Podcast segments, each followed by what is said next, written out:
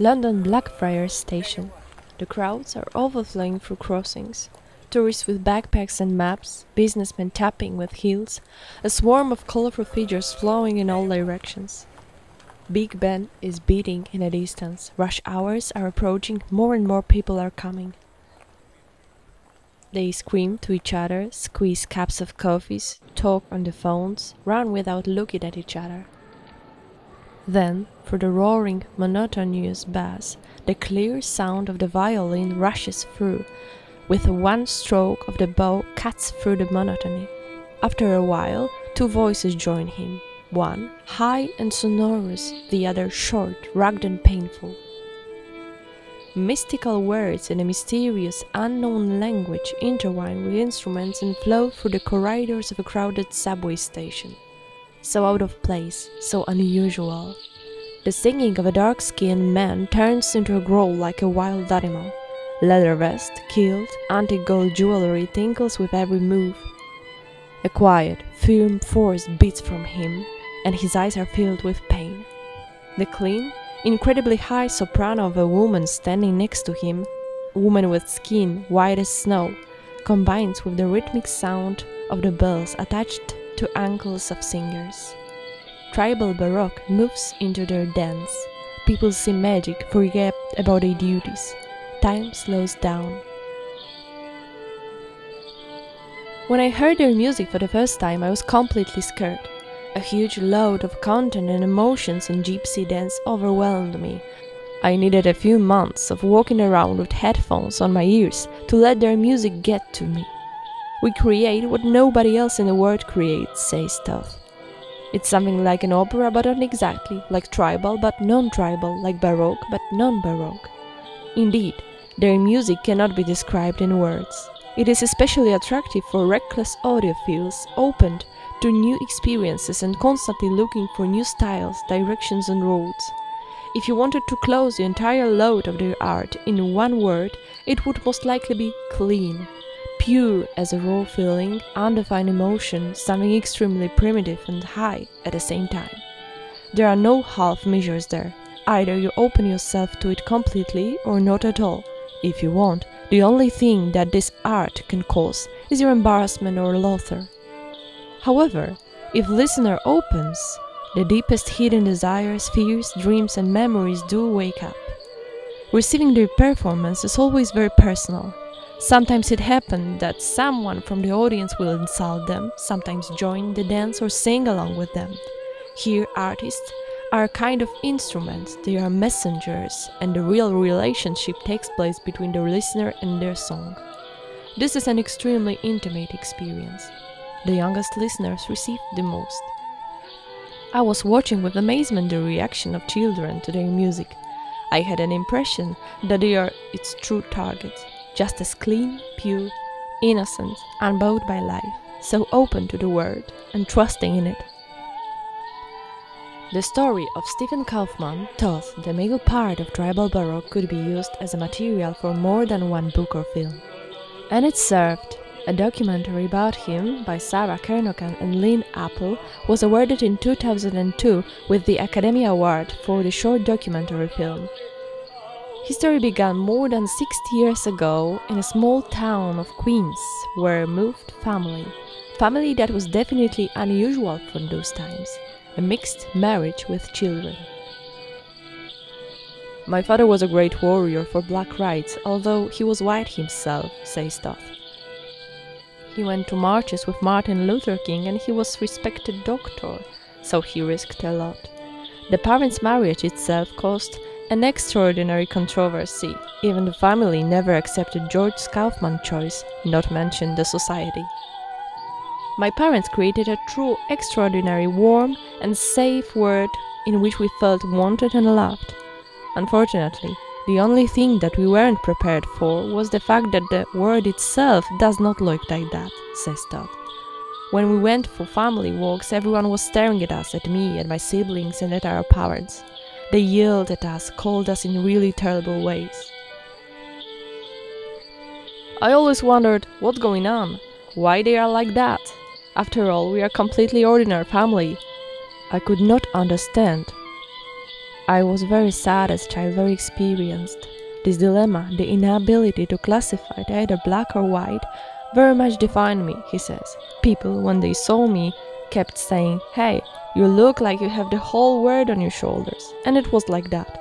This goes with me until today. I still wonder what to do to make people relate to each other with more compassion, more love. Music appeared in Thoth's life at the moment of his parents' separation. Emotions found a coming out in creativity when the young Stephen Kaufman began to escape deeper and deeper into the world of imagination. It was kind of legacy from his mother, who also has an extraordinary past behind her. Her mother, Stephen's grandmother, always told her no way you will clean the white floor, no way. You will do something bigger, something respectable. And indeed, as one of the first black musicians she played in the percussion section of the New York Opera, she collaborated among others with Stokowski and the American Symphony Orchestra. She was the first to be invited to work with the Orchestra of San Francisco, where she moved with her children. In that time, a concept was born in Thoth's mind, on which he worked during a lifetime later. I created Festad, a fictitious country with all its cultural heritage, history, and language. I began to compose music inspired by it and created its heroes, he says. His work continues to this day, and Ania's song from the later album Esh and Ea opens every performance. Ania, in the language of Festad, means I am. But then another bust came. Thoth's mother was dismissed due to racism from her post in the orchestra. The lawsuit did not help. She lost the next trials, and despite her excellent qualifications, she could not return to work. She says, I thought then, what is the chance for my children if I was treated in such a way despite the fact that I was considered to be a really great musician? Maybe they better educate themselves in different directions. My mother never really got up after this situation, says Thoth. I then started studying astronomy in University of San Diego, but I sunk into myself. It was getting worse. I fantasized about committing suicide. I remember it well, these peals. I remember Mahler's 10th Symphony. And then I heard a voice that said, This is not your time yet. You still have a lot to do. When I translate the meaning of the Polish word powołanie, vocation, to him in English, he nods his head thoughtfully and confirms that it was probably just that. It was a turning point. Either I had to die or I had to let it all go. I realized that I don't have to define my whole life. I do not have to force myself to be classified into a group. I can just be, give my love to everyone. And indeed, he lives until today with this philosophy at heart. I have never met another person who would treat the other people with such respect and empathy. After some time, the citizens got used to Thoth appearing in various corners of city. He experimented, took a new name, gave up shame. He says perversely that real men wear skirts. At that time, he received a lot of support from his mother, who provided him with a flat, and his then partner Suzanne, and friends with whom he founded the band. When I was singing, people came out and in felt their energy, their mutual reaction, but I could not do anything to keep them with me. Years passed, people scrolled through his life, appeared and disappeared.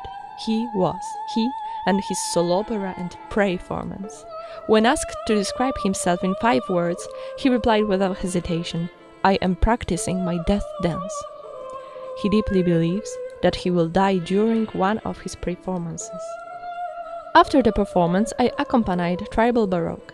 I saw how the two unearthly creatures are transforming into their everyday, extraordinary versions. The moment of the magic tension has gone. People once again passed us in a hurry. The murmuring river of the crowd came back to its former track, sweeping us from all directions. Aren't you stressed before the show? Are you never afraid? I asked, puzzled. Lila looked at me long and smiled slightly. It's funny that you asked about it, she replied. Those were the very first words I said to Thoth. They share over 30 years of difference. Each of them has gone its own way to the today together. Lila is also connected genetically with music. Both of her parents were musicians. Father, rock and roll guitarist, producer, owner of the Sharkbite Studios, and mother, Broadway singer, cooperating among others with Disney. Despite their experiences, or maybe because of them, they are not completely convinced of the choice of their daughter's life, but for many years they supported her, sometimes also financially. Not only did Lila inherit the talent of art from her parents, also her twin sister, Jamie Harkin, accompanied her on an artistic journey from an early age, and she is currently involved in acting. We even won talent show in the school singing opera duets. Lila smiles melancholic. I grew up in Nashville, Tennessee. The school was really difficult time. I was a victim for many years. I was bullied. Other students abused me in various ways. I was different and emphasized it all my life. I found a huge consolation in a church choir. Singing kept giving her support from an early age and she had something to boast about because the scale of her coloratura soprano goes back to sky-high registers. Sometimes I laugh at myself when I sit at the piano and step in with voice after the nose up. I am surprised myself. How high can I sing? She smiles. She was appointed to be the leader of the soprano section in the choir very soon, at the age of 16. At that time, her greatest dream was to become an opera singer and she had great predispositions for it. I worked very hard to achieve that goal, she says. Rigoletto, Don Giovanni, Die Zauberflöte. These are definitely my favorite, but I have always been extremely obsessed with the Phantom of the Opera. This is a special work for me. Despite the clear choice of the way of life and her great motivation, she still had a big problem at school. I hated college or theater school. I always dressed extravagantly, wore a pink wig, very different from other students, she said. But I had great teachers there, singing and acting. They convinced me to take a leap of faith and try New York school. Lila and Thoth met for the first time in New York Central Park. He performed there very often. She just moved to a new school. She heard his voice from apart, tempted her, and entrapped her. She stood as if she was enchanted till the very end of the show, and then she approached the man and asked him her question. I knew right away that he would change my life. I fell in love with his voice in an instant, she says. I called him countertenor. I impressed him that. It didn't take long before she dropped out of school and they both started performing together. A bond quickly appeared between us, says Lila. We traveled all over Europe looking for places with good acoustics. That's all we need to perform, because we never use sound systems. It often happened that we had to spend night on the street. In the end, we found a good place in Lisbon for a longer period of time, where we spent many holidays. After five years of traveling together, we got married. It was 2014, and the world was open to them. The only thing they had was each other, two pairs of violins, and all belongings in several backpacks. This is still today. We are going to eat something after the concert. I still have not recovered from the impression Tribal Baroque has made on me. I listen to their conversation with friends. I look at them and I know it is not a simple life. When they were robbed in Bologna during their holidays, they stayed with nothing only the sympathy and loyalty of their friends and fans save them. When they do not find a place in the city they plan to go, it's their problem. When someone who does not like their art reports them and the police arrest them during the performance, it happens several times, they are on their own. Nomads are warriors.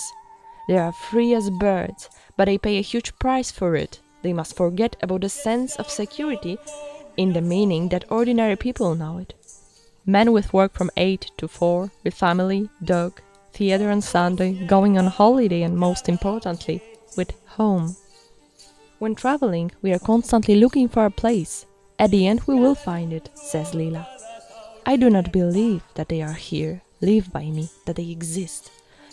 Those colorful, heavenly birds are the denial of everything that the modern world teaches us. You must do this, you must do that. Well, you do not have to. You do not need to do anything. It's enough that you are.